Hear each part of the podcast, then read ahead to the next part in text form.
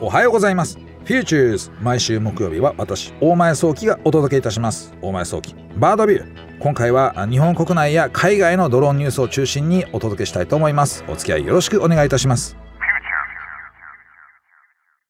改めまして、フィーチューズ木曜日大前創希、バードビュー大前創希です。毎週毎週ね、こうやってドローンのニュースをお届けしていると気がつくことがありまして、どういうことかと言いますと、ドローンの配送のニュースめちゃくちゃ増えてるんですよ。あの、だからね、どこどこでドローンのニュースを開始しましたってことだけでもね、番組が成立しちゃうぐらい、まあ、情報ありましてね。まあ、その中で、ここはね、新しいなとか、ここは知っといた方がいいんじゃないのかなってことをね、今日はね、いくつかお届けしたいなというふうに思いますが、どことは言いませんがね、えー、相変わらずね、空を牛丼が飛んでいるニュースっていうのがね、見え隠れしておりまして、あのね、やっぱりね、物を届けるドローンのニーズっていうのはね、日本で言うとやっぱ結構あるなと思いますからね。まあ、最初もその、そういった情報からお伝えしていきたいというふうに思います。で、まあ最初ですが、えー、これ、ね、香川県三豊市でですね、離島にそのね、ドローンで物を届けるというプロジェクト。で、これがね、実証実験ではなくて、正規ルートとして開業しましたというふうなところのニュースが入ってまいりました。でね、これね、実見っていうのがね、今まで多かったんですけど、今回のニュースっていうのは、いや、これね、もう三豊市は片道4キロの離島に向けて、毎日毎日ドローンが飛びますと。まあ、それによって生活を支えますということを始めましたということで、これね、どうもね、ニュースによると、世界初のドローン定期航路と、これはその離島をその結ぶ定期航路というようなところで言うと、世界初だよという話のようなんですね。どういうことを誰がやってるのかなんですけれども、これはね、ドローン物流ベンチャーのカモメアという会社がですね、その地域のですね、スーパーと組みまして、三豊市のちょっと離れた島ですね、4キロぐらい離れた島の、その淡島というところに住んでいる2世帯3人が、ま注文したそのものをですね、お届けするというのを一番最初にやったということでして、フライト時間は約7分ほどでフライトして、で、この淡島にはですね、まあ、初フライトではこのね、2世帯3人がこの発注したようなんですけれども、170人がお住まいで、高齢化率がですね、8割を超えてるということがありまして、で隣の島に生活必需品だったりとか食品を買いに行くのがなかなか難しいというふうなところのようなんですよね。なので、ここをしっかりとドローンでつないでいって、てで淡島から出ないでも生活がちゃんとできる状況を作ろうというのがこのプロジェクトのとても重要なところなんですね。島民の皆さんはですね商品を購入した代金にプラス500円で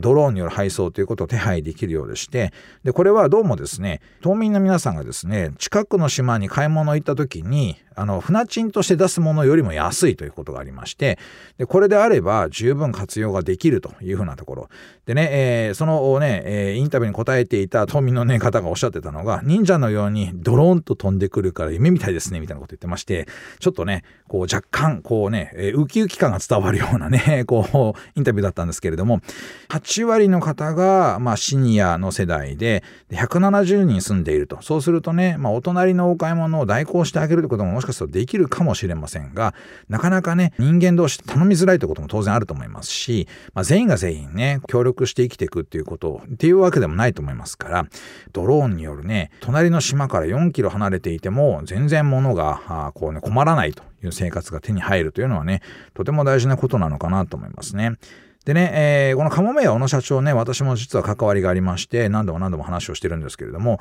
も昔からね、小野さんという方はですね、まあ、もう離島の生活をとにかくドローンで良くしたいんだということを、まあ、伝えてましてね、ようやく夢叶いまして、まあ、スタートラインに立ったというところなんですけどね、まあ、これからがまだまだ大変な部分はあると思いますけれども、まず一つのこのラインを、そのね、まあ、航路を作ったというところになりますから、これから先たくさんのね、まあ、離島と、そのまあ、いわゆる少し物資が豊富な、まあ、本島でしたりとか、ちょっと大きな島と結びながら、その離島の生活がしやすい状況を作るってことがね、これからたくさん必要になってくるんじゃないのかなと思いますからね。まあ、ぜひね、この番組の中でも、小野さんに出てきてもらえる状況があったらなというふうに思っておりますので、まあ、この今のプロジェクトはちょっと落ち着いたらね、ちょっと声かけてみたいななんていうふうに思っております。さて次のニュースですけれども、まあ、いろんなところにお住まいの方がこの番組を聞いていただいているというふうに思っておりますが、まあ、その中でね、まあ、今年どうしてもね、まあ、気になったことというふうなところでいきますと雨ですよね。やはりその雨が降った後の状況降る前の状況としても被害をどのようにこう最小限にするのか被害が出そうなところをどうやって発見するのかというふうなところがとても今重要な課題になってきているというふうなところが言われてるわけですよね。前々回かな？出ていただいたテララボの松浦さんに関してもですね、やっぱこういったことが大切だよねと。これからのその日本の社会というものは災害の起こりやすいことを前提に、まあ、どうやって情報収集していくのかが大切だよねというふうにお伝えしていただいたというふうに思うわけですけれども、これですね、え熊本市でもそのですね、阿蘇のカルデラ内のですね、この雨がたくさん降ったところで、やっぱ地滑りが起きていると。そういった部分が、さらに災害が拡大するかしないかというところをしっかりと確認しなければならないということで、これからはですね、そのドローンをその活用して調査を行っていくっていうふうな方針を示しているということなんですね。やはりですね、これ人が入れないところなわけなんですよ。やっぱりね、何せね、もうすでに土砂崩れだったりとか地滑りが起きてるので、次にね、どういう状況になるのかわからないわけですよね。まあちょっと刺激入れただけでもしかするとまた大きな災害になってしまうかもしれないと。っていった時に、まあとはいえ近づいてみるためにはどうしたらいいんだろうと。今までできなかったわけなんですよね。で、これを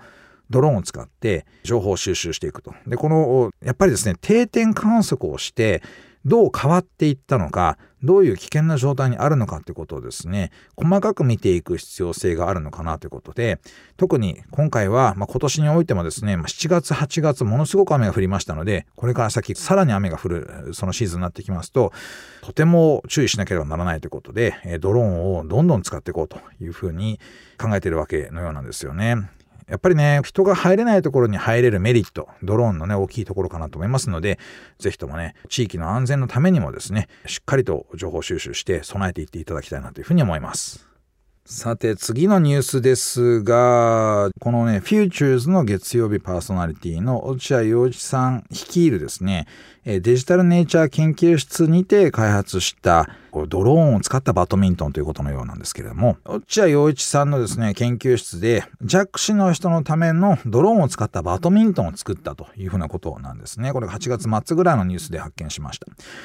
で、どういう、え、これドローンとバドミントンって何とかって思うわけじゃないですか。どんな感じなのかというとですね、これがまたね、言葉で伝えるのがちょっと難しいんだよなと思いますが、いわゆるバドミントンのラケットのようなものを持ってると思ってください。でね、ドローンは飛んでますと。ドローンは飛んでるので、そのドローンに対してこのラケットを当てていくんですが、実はね、ラケットにはガットがついたんですね。いわゆる一般的にガットがついてますけど、全くついてない空洞になってますと。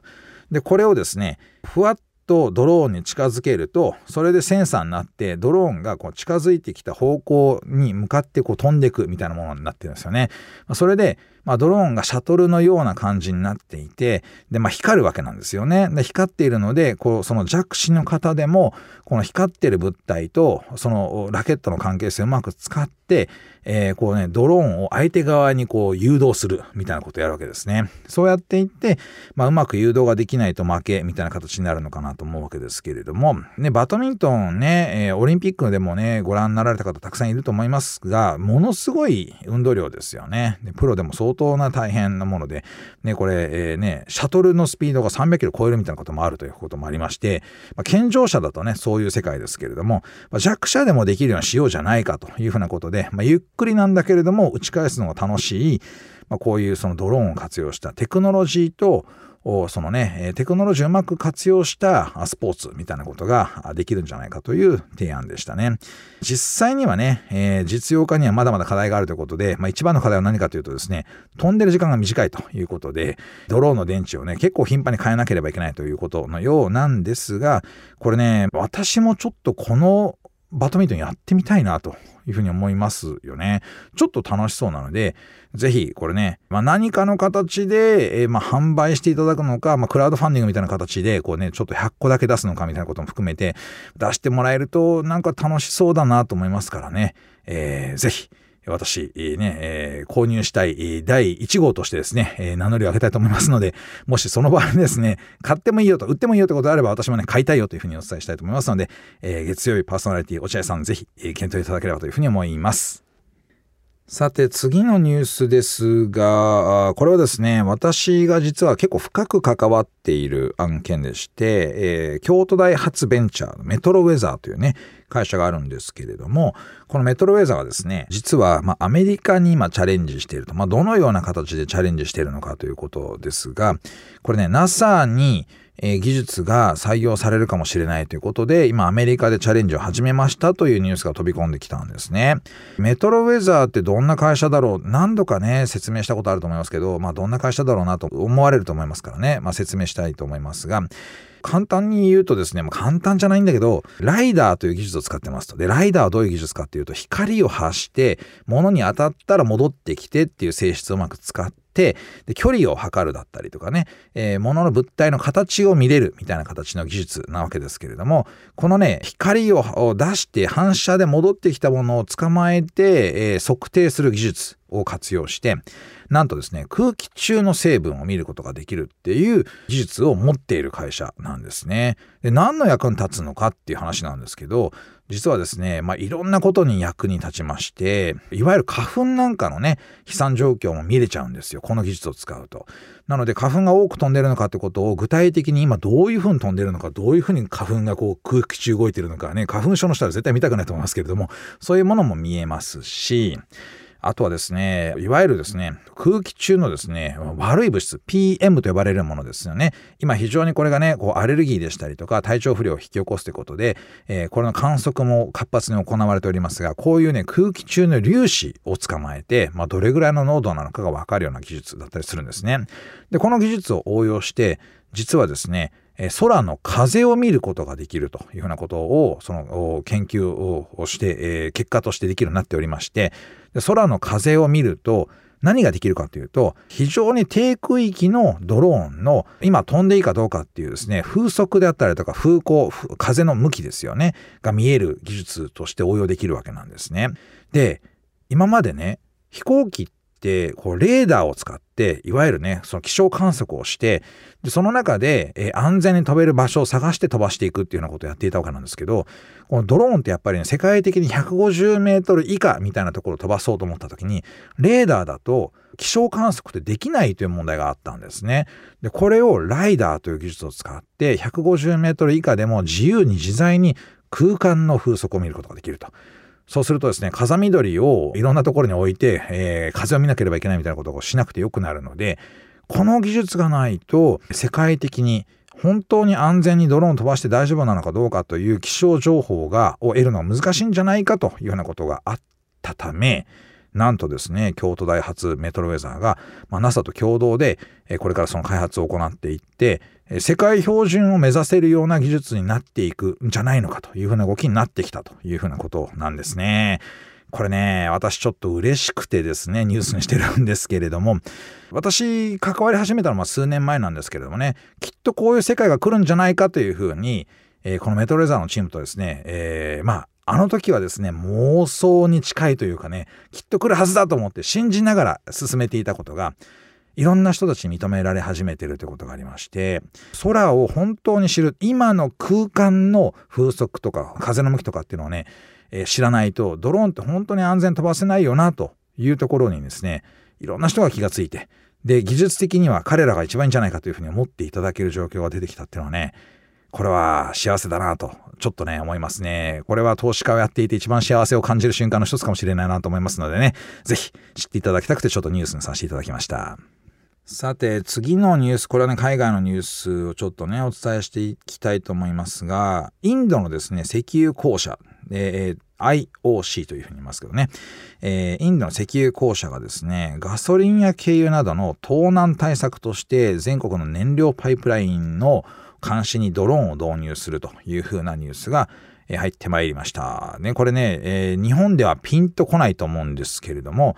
まあ、世界ではこのね、えパイプラインを通してガソリンや軽油なんかをね、いわゆるすごい長距離をですね、移動させる手段っていうものが結構ね、え使われておりまして、で、このパイプラインをね、え監視するというのは今までね、人間がずっとね、こう、あの細かく細かくその監視小屋みたいなの作って見ていたわけなんですけれども、これね、パイプラインの盗難対策って何のこっちゃさっぱりわかんないじゃないですか。これね、なんとパイプラインに穴開けて、そっからね、やっぱ軽油とかガソリンをですね、抜き取る輩がいるんですね。これはね、私実は、あの、まあ、このタイプの監視ドローンを開発している会社、あの、これカナダの会社なんですけれども、あの投資をしておりまして、で彼らが言うにはですね、大きなパイプラインだと、地下に坑道を作って、地下にトンネル作って、地下からそのパイプライン見えないところ、その衛星から見えないところから地下で、え、こう穴を開けて、で、そこからパイプラインを通して その小さいパイプラインを通して、